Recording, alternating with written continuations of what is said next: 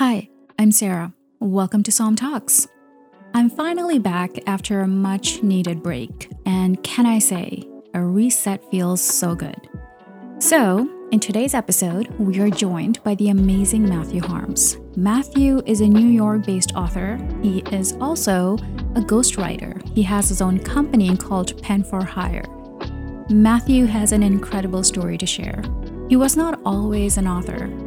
Well, not professionally, but he definitely was one in his heart and as a spirit. And he shares that in today's podcast how his how his drive to follow his dream to write was always with him and how it eventually pulled him out of the corporate job and got him into his own path Matthew is authentic. He is an exceptional storyteller. So I'm so excited for you to be listening to this podcast. If you are on the fence of following your path, if you feel like your path is the one which is less traveled, if you are somebody who finds less support in their surrounding in relation to following their path, then this is your episode. I am very excited for you to hear it to understand and learn the nuggets of wisdom that Matthew drops pretty much throughout the episode. And can I say, I have learned so much from this episode. I feel like Matthew has a way of talking where he keeps everything very straightforward, black and white. And it's through the maturation of thoughts, through his own deep thinking, that he has such clarity in what he envisions and what he thinks. And I really benefited from that, and I hope you do as well. If you enjoyed today's episode, please don't forget to give us a follow or subscribe to the channel, give us a rating, a review. It's always very helpful because this channel is new. And yeah, I'll leave you to the episode now. Matthew Harms, welcome to the show. Thank you so much for having me, Sarah. Thank you for being here. So, Matthew, you are a writer from New York. You also have your own business called Pen for Hire. Quite interesting stuff. I had this conversation with you a few weeks back where you had explained that this all happened by accident. I would love to get to know you a little bit more, starting with that story. Okay. So, really, I've been writing since I was a kid. I guess we'll go back to that. Um, but somehow I, I wound up on this path that others picked for me, which turned into retail financial services. Um, and I came to a point in 2017 where I realized I absolutely hated what I was doing. Um, I kind of knew all along I wasn't happy, but it just got to a point of pure misery.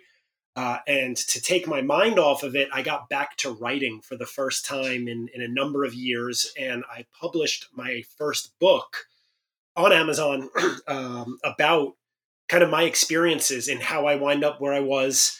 Then the next year, I published my second book, and that kind of gave me the confidence to finally say, you know what? I don't need to be working for this company that I hate, in this industry that I hate, with people that I hate. And yeah. I found a part time consulting job in New York City working with junior high school students, teaching them how to use writing as a form of social emotional learning. Mm-hmm. So basically, here's how you use writing to deal with your emotions instead of violence. And that was a significant pay cut, uh, but the the fulfillment was more than made up for any financial uh, hardship. Then the pandemic happened. The school shut down. Uh, I was only a consultant, so I stopped getting paid. And I was fortunate enough to meet a gentleman who was already a best selling author his business was doing incredibly well. And he approached me when he found out that I was a writer. I had written my own books and basically said to me, You can write books. I need a book. You're out of a job. I'm going to pay you to write my next book. Wow. I did not even know ghostwriting was a thing. Um, but he explained that it's it's actually fairly common for professionals to hire someone to write because they're too busy or they lack the skill set. Um, and the next thing you know, I helped him finish his book. He coached me into starting Pen for Hire. And in the last two years, we've now worked with over two dozen authors, business owners, anyone who's wanted to get their message out. Wow. That's straight out of a movie. you know, people say, what's the expression? Um, oh, it's going to escape me now. But Ah, I'm drawing a blank. It's okay. It's always right there on the tip of my tongue. Yeah. But it's one of those hokey expressions that I never believed in. Mhm. But everything happens for a reason. And apparently, I quit my job for a reason. The pandemic happened for a reason. And I met this gentleman for a reason. And now I get to spend every day doing what I love and helping people tell their story. Yeah, everything does happen for a reason. And this story is quite interesting. You know, I've never really heard something quite like this. It's one of those stories which make me wonder how many pieces are working behind the scenes when somebody really wants to fulfill their desire. Yeah, I, I got to tell you, it took a lot for me to realize that I couldn't keep doing what I was doing. Um, in fact, one of the expressions I've learned since is sometimes we don't make a change until the pain of staying the same outweighs the pain of change. Yeah, it truly, it truly is that. That is truly correct. I remember um, having this conversation with a group of people um, in this session, in a conversation session. It was much of a coaching session, but um, one of the things that is stuck with me there was um, a slide that I had prepared, and I'd never, this never really came to me as clearly as until that point.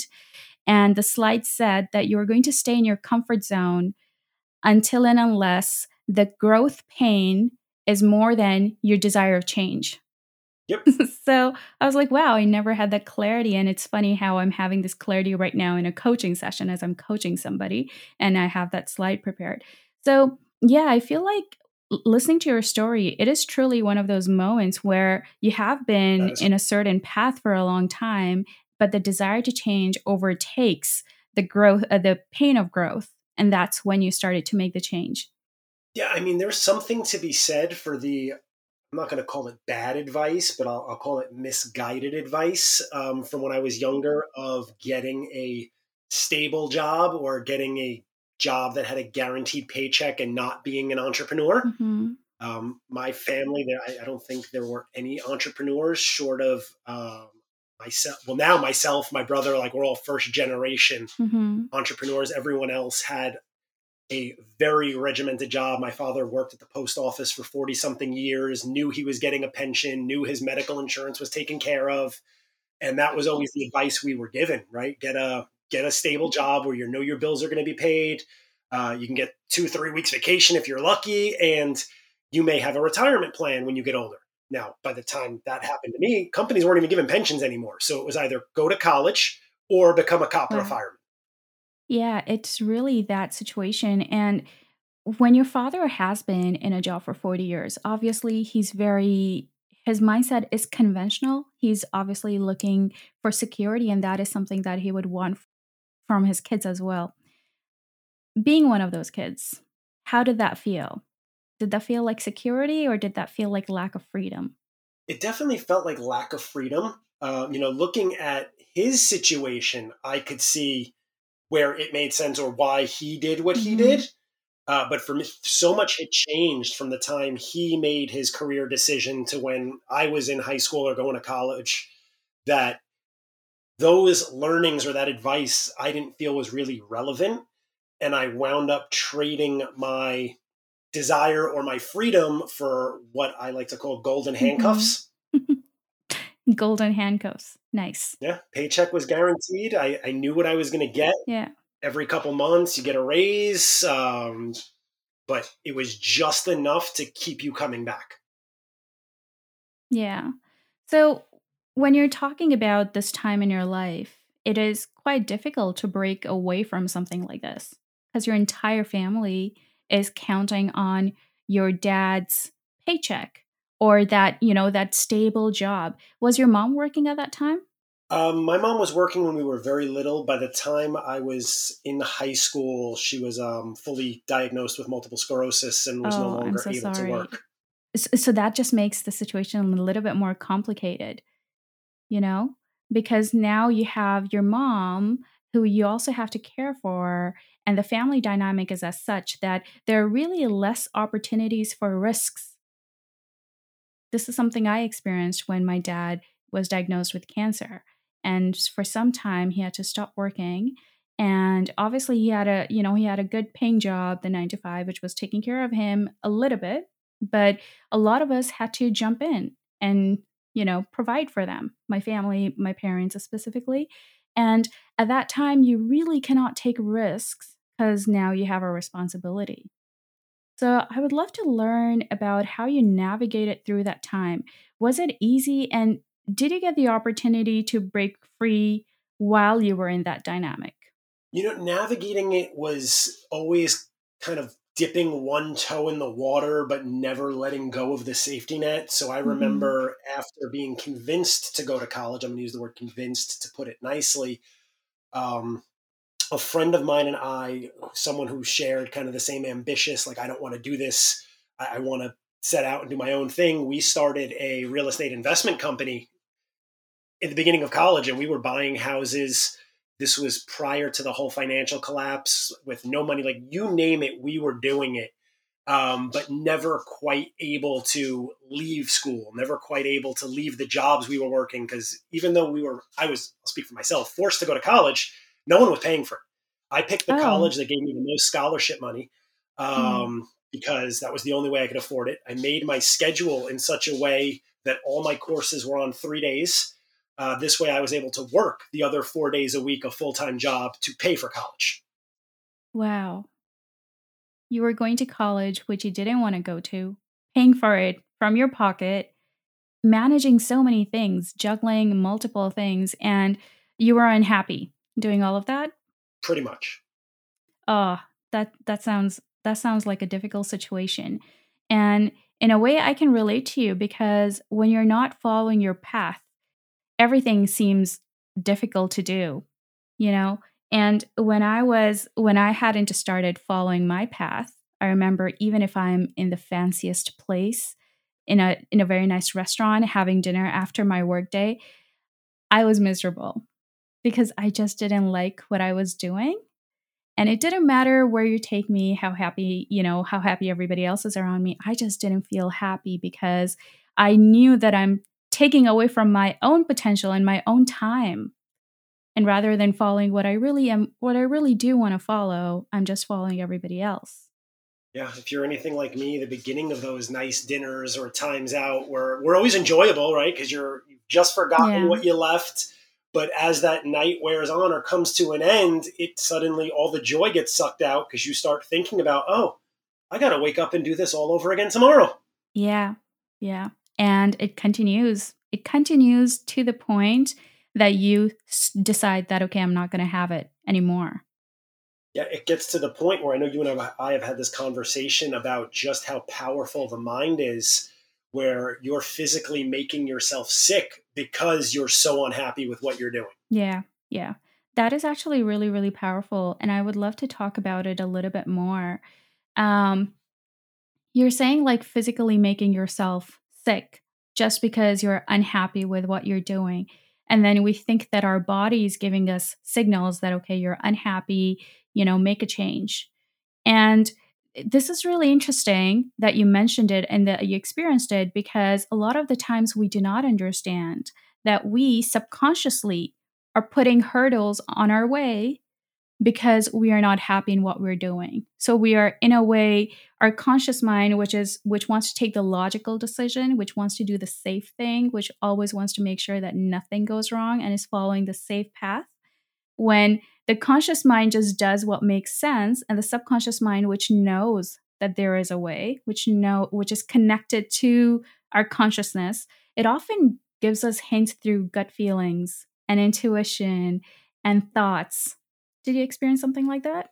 Oh absolutely. I mean i, I knew not that i've really ever been a morning person but most mornings I, I couldn't get out of bed. Like i had no desire to get out of bed. My body was telling me just just stay in bed um, I maybe in my entire career called out legitimately sick four or five times.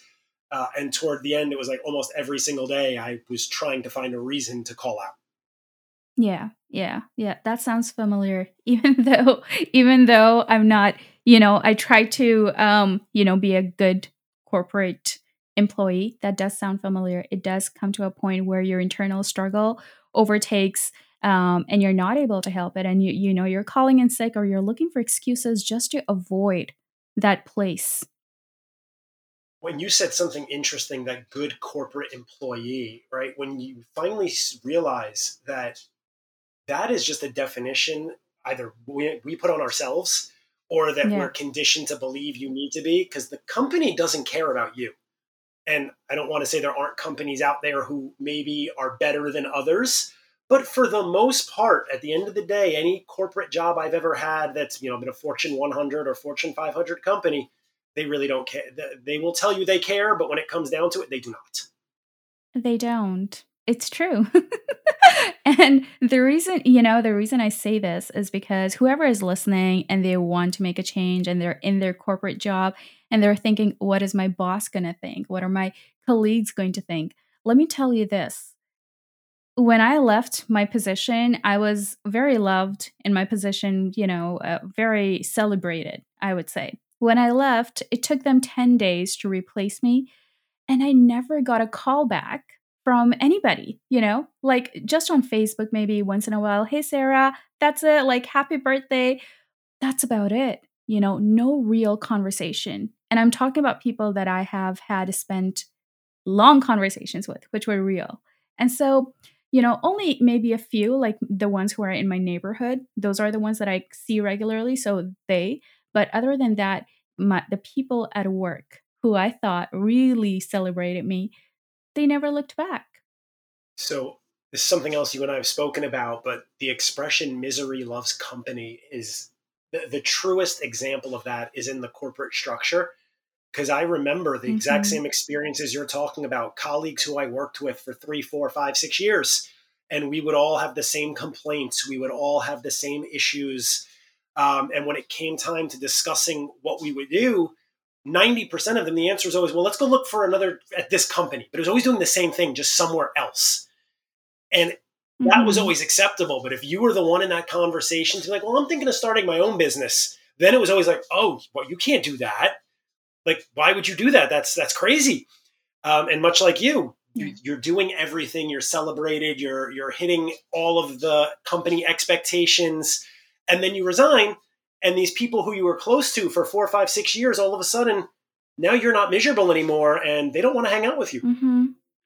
How did you feel when people that were close to you or that you thought had really, you know, cared for you, now they were all of a sudden they were not interested in hanging out with you or having conversations with you. Does that did that make you question everything that you had with them? So at first at first it definitely did. Um I quickly realized there was no need to question. It just proved their true colors. Mm-hmm. Uh, and in almost every single case, I haven't lost a wink of sleep over it. My life is better off without them in it because they're still doing that miserable thing that I want nothing to do with. That that's amazing. Yeah, that is true. You know, the true colors. For me, you know, I get very interested when people say that you're I think you're a lot more um composed or headstrong than me in that case because it did hit me and I was very surprised when the people I thought were actually genuine and they were genuinely interested in my welfare. Uh, they were the ones who would, you know, ask me, "Hey, Sarah, what are you doing? Have you started your business yet?" Initially, they were like, "Why? That's not a good idea." But once I started, you know, I just felt like I'm seeing a different side to them. And I don't know whether I should feel sorry for them because they haven't been able to break through or whether I should just, you know, cut them off and think that they were never good in the first place. Yeah, I, I heard in, there's many ways this expression has been said. I'm just going to use the one that comes to my head first. Um, if you want to understand your income or if you want to understand your potential, just look at your 10 closest associates. Mm-hmm. And the more you surround yourself with people who are just miserable, they're at the same place you're at in life and they don't desire anything greater, that's where you're going to get stuck. That's true. The best thing you can do is surround yourself with the people who are doing what you want to do. Mm-hmm. That is true. So, Matthew, going back to the phrase that we were talking about, when the growth pain is, you know, is less, than the desire for change. And when you finally decide that, okay, I cannot have it anymore, let's talk about it a little bit more. That transition period. Um, what what specifically? Because that's such an open topic. I don't want to go down the wrong road. That's a Yeah, that's a very so I would, you know, I I would really love to know um I know that most of the times when people are making those big changes in life, it is a change in isolation. It is something that you're doing all by yourself. And that isolation period is painful. And what I have understood by hearing so many other stories is that the internal dialogue you have with yourself, the conversations you have with yourself, they can either build you up and allow you to have that breakthrough, or they can either elongate that transition period. Got it. Okay. So I'm going to answer this kind of long windedly, but I think it's important. So looking back at the entire time I stayed stuck, I I had numerous, if not dozens of opportunities where leaving would have made more financial sense. Mm-hmm. It would have been a smarter, safer move. I, I, would have had a lot more peace of mind in doing it, but I just couldn't bring myself to take the risk. Um, when I finally did it, I did. So, what I mean by that is during those periods, I, I had no kids, I had no mortgage. Um, so there was a whole lot less pressure if mm-hmm. I made a decision and it didn't work out. Yeah. Okay, no harm, no foul. I could always go back with my tail between my legs. When I finally hit my breaking point, I had two kids, um, both at the like five and one, um, a mortgage, car payments, school, you name it. Most people at that point would be like, "You're seriously out of your mind. Like you're you're going from a six figure job to a low five figure consulting gig mm-hmm. with a family to support. Yeah. And for me, I think really that gravity is what drove me forward to say, I can't accept failure. Like there is no going back. Because if I fail, everyone's screwed. Yeah. You are carrying the weight of your entire family. And there is really no margin to play around. It has to work. Yeah, yeah. There, there was no like year of savings. It was kind of like we're good for thirty days. Uh, I better figure this out pretty quick. Wow. But I realized not, not making that decision, I might not be here at all because like the job was that bad. Like the physical stress. Uh, there were days that I actually would take my lunch break and drink in my car before going back in just to get myself through the wow. next four or six hours. Wow. This is so powerful. So it's like you really couldn't take it any anymore, any longer. And despite having No, I Yeah. I was doing everything in my power, including self-medicating, just to try to continue doing it. Self-medicating. Wow. Yeah, that's just uh it's how much you were internally and in your mind rejecting your current circumstances. You know, and we're not ready to carry on before making that change. I I'm just, you know, still processing how you had two kids, your wife, everybody to support, and you only were sure about the next 30 days. That is still is in my head. How did that go? Um, you know, there was a conversation because clearly that's not a decision I'd want to make unilaterally, but there was no mystery to anyone how unhappy mm-hmm. I was. It, it, was really affecting everything to such a yeah. negative extent that I, I, think everyone, even my parents, uh, my mother was already passed away, but even my father at that point kind of understood that not taking that risk and making that change, I was going to lose everything anyway. Mm-hmm. The only question was going to be whose, whose terms is it on?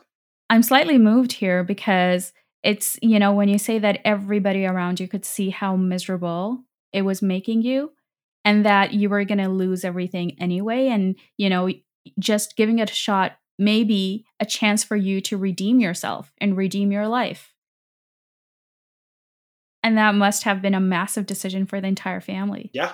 Yeah, it definitely was. I have to be incredibly thankful for the support that I got to do it because if I didn't, I mean, who knows where I'd be right now.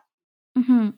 I would love to, you know, transform into Matthew's mind, the one who is making that transition and, you know, talking to the family and telling himself that I can do it. You obviously weren't even sure yourself because you just had a couple I, I remember you mentioning that you had some consulting gigs and that's about it, right? There was no path paved. How did you maneuver through that? Um, you know, I looked at it as an opportunity to try to get back to figuring out what I wanted to do. So the the consulting gigs that I took hmm just covered, I think, the mortgage and maybe a car payment. So at least I knew no one would be homeless if I kept doing that. And the extra time that I got back allowed me to really sit down, immerse myself back in my writing, um, think about some other things that I wanted to do. So outside of Pen for Hire, like while all of this was going on, I've always been interested in real estate. So I went and got my real estate license.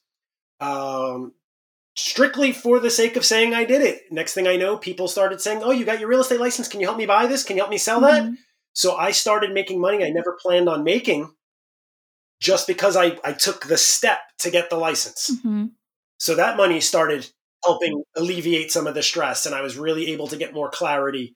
Um, and then there was that moment of panic, right? Because now that's going on. The pandemic happens, shuts down my my consulting gig, also put a major uh, roadblock in real estate operations in New York because you know people weren't opening their homes. It was just a so now it's like, oh wait, we're we're back here again.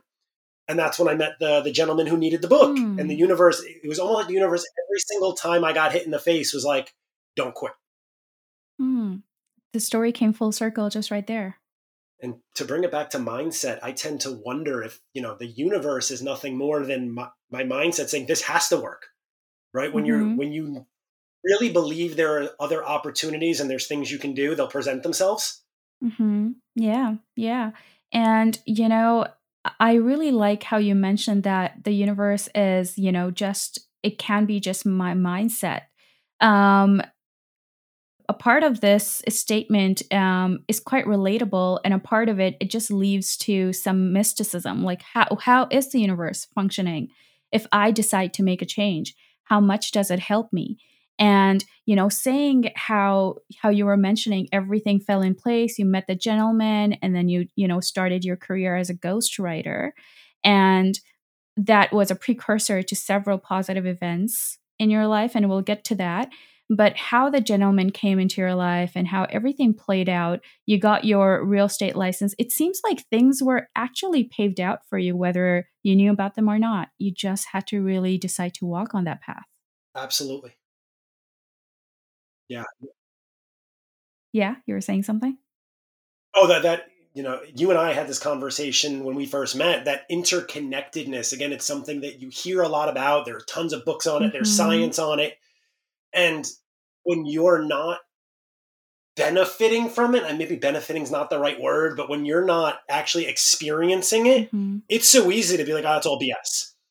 But once you change your mindset and realize, like, wait a minute, there's plenty of people out there doing this or, or doing better things, right? hmm Um, how do people create what they create? It's not because they're smarter. It's not because they have more money. I mean, maybe sometimes it is.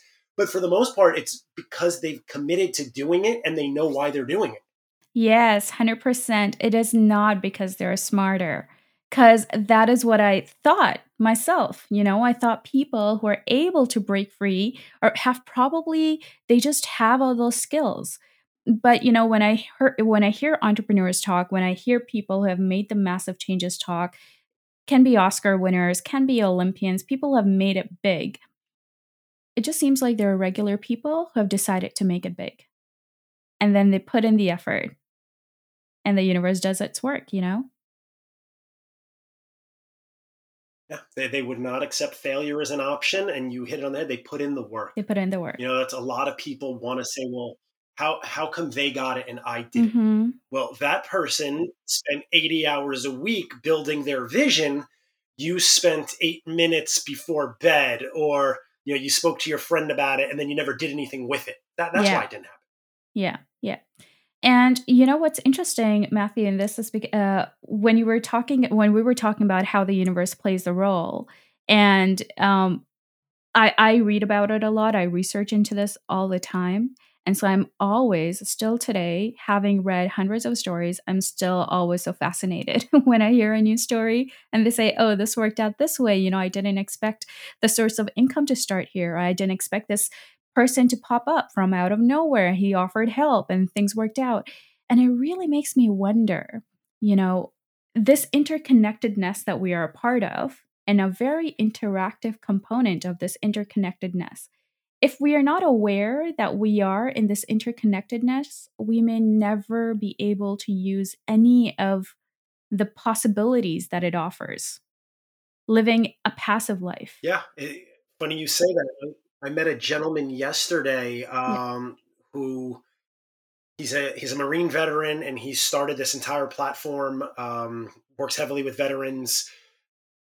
Hopefully, you know, we're going to do some great work together, helping them tell their stories. But I, I was visiting this community site that he built um, just to get some background, and there's a video on there from one of the entrepreneurs who lost his life savings like three or four times investing in the stock market. He was driving an Uber and decided to not give up, like knew he could make money with investing. He had just gotten some bad breaks mm-hmm. and now he's a millionaire. Wow. All from not quitting on investing. Yeah. Wow. That's really powerful. A millionaire. What else can you ask for, right? If this if you make the best right investment, there you go. And I mean he's actively doing it, right? So it's not I love this saying. It's not how many times you fall down, it's how many times you get up. It truly is. It truly is. And that's like, those are like the golden words. And when you start, you know, following that path for you, it truly feels like it's not about how many failures you have, but what are you doing about those failures? How are you getting up? Are you even getting up? Or are you ready to quit? Because it seems like the universe tests you a lot of times before it gives you what you really want and are you learning from those mistakes because there is a fine line between dedication and stupidity right mm-hmm. if, if mm-hmm. you get knocked down 50 times and you get up and keep making the same mistake all right that, that's maybe a different conversation but at least if yeah. you're learning something each time and each time you get knocked down isn't for the exact same reason mm-hmm. i think that's really where the where the prize is yeah that's like where the heart of you know all of this is this transition a situation will keep repeating itself unless and until you learn your lesson and that's only when it's going to leave you so that's a lesson for me sometimes i need to remind myself obviously you know like going through becoming being an entrepreneur just building something from the ground up there's so many challenges that come in the way there's so many learnings and i keep reminding myself i just have to keep going you know if i've had five things which didn't work out as expected, but two things which did, I'll be focused on the ones that did work out and keep moving. That's that's the role I'm playing. To trust in the process and to keep moving even when things get difficult. Yeah, you, you can constantly lament everything that didn't go your way. But the one thing that does could be more positive than the four that didn't. Yeah, 100%. So now you have your own business, Pen for Hire. And from what I see and from what I know about you, you're doing pretty well. Yeah, I mean, I don't want to define what well is, but compared to where I was at, if you would have told me five years ago that I would have clients with PhDs paying me to write their story, that I would have folks like John David Mann, who wrote The Go Giver, on my podcast three different times for three different books I would have thought you were crazy. I'm like, how would I like? Why would they want to talk to me? Why would they want to pay me? Mm-hmm. And now, I mean, I, I, guess I look at that, and it's it's really humbling that I could have been doing this all along, or maybe I just needed to get to that point in order to truly appreciate the opportunity to do it. Hundred percent, hundred percent. So now, how does your how how is your nervous system, Matthew? now, how does it feel like waking up every day in the morning? So I'm not going to pretend like there's no stress and that life is just great because you're doing what you want. Mm-hmm. But it's definitely an entirely different feeling because every day that I get out of bed, I know one, I am in complete control of how my day goes. Two, there are mm-hmm. people who genuinely are counting on me to get done what I said I was going to get done and not just mm-hmm. because mm-hmm. it's going to their trillion dollar bottom line. Like these are people who are also looking to follow their passion and make positive changes in the world. And that sense of responsibility gives me the fuel. Whereas the other sense of responsibility, like if I don't show up, the bank can't open today. Well, I don't really care. Um, that's not my problem. Now, like if I don't show up, this client's not going to get their book done. If their book's not going to get done, they're not going to have it for the event they're speaking at. The hundred people in attendance might not get to take their message home with them. That really changes my perception on why I do what I do. Yeah, yeah. There is just so you're saying that it could be that you wake up and you still have stresses, but the kind of stress is very different. It's not you're not dragging yourself into it. You have a good kind of a stress in a way that it propels you to do more. Yeah. I mean, there's yeah. always the stresses of being an entrepreneur. You know, there's there's always that question of, oh, it's the end of the month. Am I going to make payroll? Um, or you know, you got the two clients didn't pay. Like, what do I do? There, so there's always that. It's there, so true. Right. Mm-hmm. Whereas in the yeah. other job, the paycheck's always there every other Thursday. But yeah, you know, it's so much easier to deal with that stress now, knowing that the rest of my day is going to go how I plan for the most part. Mm-hmm. Mm-hmm. Yeah. So, despite having those challenges where you're like, okay, you know, the paycheck is not secure, I still need to be making, you know, for example, $10,000 more to make sure that everything is running smoothly, the engine of the business is running smoothly, and so on. However, it doesn't seem like a drag. It still seems like a good challenge that you're up for. Yeah, and as long as I remain positive and believe that everything's going to work out, I can't tell you many times I've started going down the negative mindset of, I sent out three proposals today. No one, no one replied, or they all said no. And then out of nowhere, someone I spoke to like nine months ago and sent a proposal to will just reach out out of nowhere and say, "Hey, do you have availability? I want to get this project started and pay you in full." Okay, yes, wow. let's do that. Yeah, wow. So you know, uh, I think a lot of people who are listening would then you know think about this in a way that it does take a point where you're ready to make a change and that point is critical that's when you finally say that okay i cannot keep doing what i'm doing if it's not serving me if it's not serving my higher purpose. I have to make that transition. And while you're in that new life your transitioned life you are still going to be experiencing some challenges and will be growing with that challenges. The version of you who's earning let's say a million dollars is not the same version of you right now. There ha- there is growth required. And so you will be I think we're put in situations where we have to grow and become mentally agile and mentally strong enough to mentally strong enough to stay and grow in that transition period and finally become the person who's now also earning well and earning a million dollars or whatever milestones you set for yourself. Yeah, and that's something even now recently, just this year, that became clearer for me. Um, you know, working with a coach and a consultant, there's always this push for what you want to achieve, goal setting, and for them, a lot of those goals are always like we're conditioned for them to be financial goals, right? I want to hit certain amount of money in revenue, or I, I want the business to be worth this. When in reality, that should come as a product of achieving what's meaningful to you. I, I feel like when I'm mm-hmm. not chasing yeah. money, things are much easier. I don't need, I mean, would a million dollars be nice? Sure. But for the for the reason that then I'd have more time to do more of the things that I, I, wish I could do, like volunteer with veterans and help them tell their stories without having to charge them what I know they can't necessarily afford to pay. Um, not taking mm-hmm. on clients that I know I'm not going to enjoy working with because I need to pay my mortgage. So the money is a necessary evil in life, but there does come mm-hmm. a point where you know what, why do I need ten million dollars? What what am I going to do with ten million dollars? My kids will be just exactly. fine with much less. Yeah.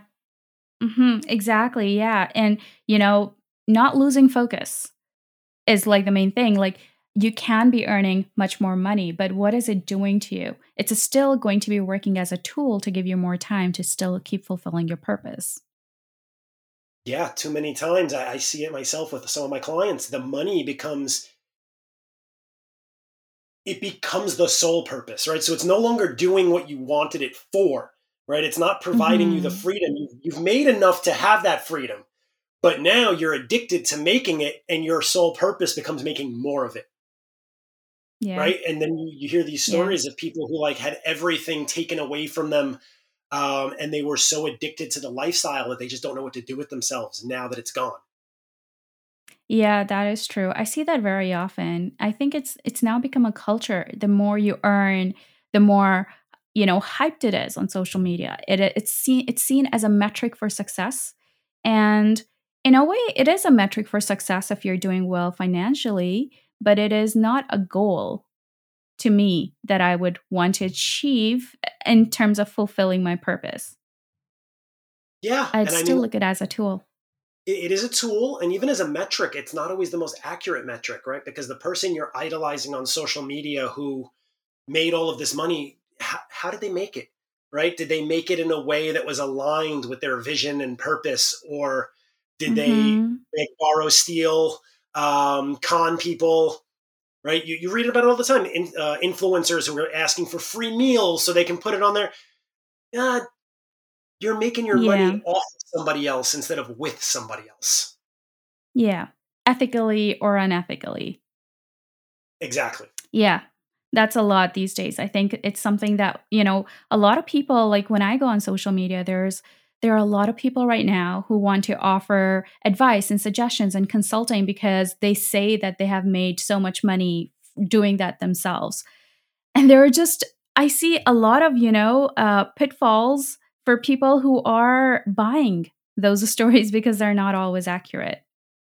Yeah. I mean, every day you log onto your social media, there's someone else selling a course or a, a coaching of, you know, you can be like me you know what? If yeah. you really made that much money and you're really that fulfilled, why are you selling a Facebook course for $37? That is true. That is true. Very well put. Right? If you really, and if your plan is to give back, make it available for free. Tell the whole world how to do it. 100%. But, you know, you're this billionaire and here you are hawking a $37 course. I don't know. I have questions. That is that is so true. I like how you playfully mentioned something that is so critical over here, Matthew. I'm sure a lot of people got the hint that, "Oh yeah, I never really thought about it that way." You know, I love yeah, how Yeah. I was just going to say do some homework people. Don't don't just believe what people are selling you. Yeah, yeah, 100%. And I, I just want to underscore how valuable things that you have said today are for me as an entrepreneur, and I'm sure are for other people, because you have really prioritized things which matter. And that is working with intention, is staying true to your purpose, understanding that money is a tool, understanding that this is a journey with challenges, and you will have growth pains in your new path, even though it's in an, an alignment with your soul. You will have stresses, but they're not the kind of stresses which will propel you backwards. And it's important to have a positive mindset so you don't go back spiraling down. Yep, absolutely. Wonderful. Thank you so much, Matthew. It's been my pleasure, Sarah. So, Matthew, where can people find you if they want to contact you and avail the services of Pen for Hire? Absolutely. Best place would be the website, Pen for Hire NYC. That's as in New York City.com. Uh, there's mm-hmm. a booking link there. Everyone can book for a free 30 minute consultation where we can talk about whatever their potential project might be. Um, you can email me directly, Matt, M A T T, at penforhirenyc.com. Social media, we're on Facebook, Instagram, TikTok, um, all Pen for Hire NYC, I believe, um, or just Pen for Hire, but everything's pretty much uh, uniform. So if you're looking for Pen for Hire, you'll find us. Logo is the icon for everything. Perfect. We'll have all the details below for Matthew. If you want to reach out, please feel free to do that. And yeah, a big congrats to Matthew for what he's doing. It's making a massive difference. And I'm sure you're going to keep getting, you know, those hints from the universe that you're on the right path. Yeah, I, I truly never even connected the dots until I met you. So I'm going to end this by saying you're like another one of those hints from the universe that I'm on the right path. That is that is so sweet, Matthew. that is so sweet. I'm happy I played a role. Thank you.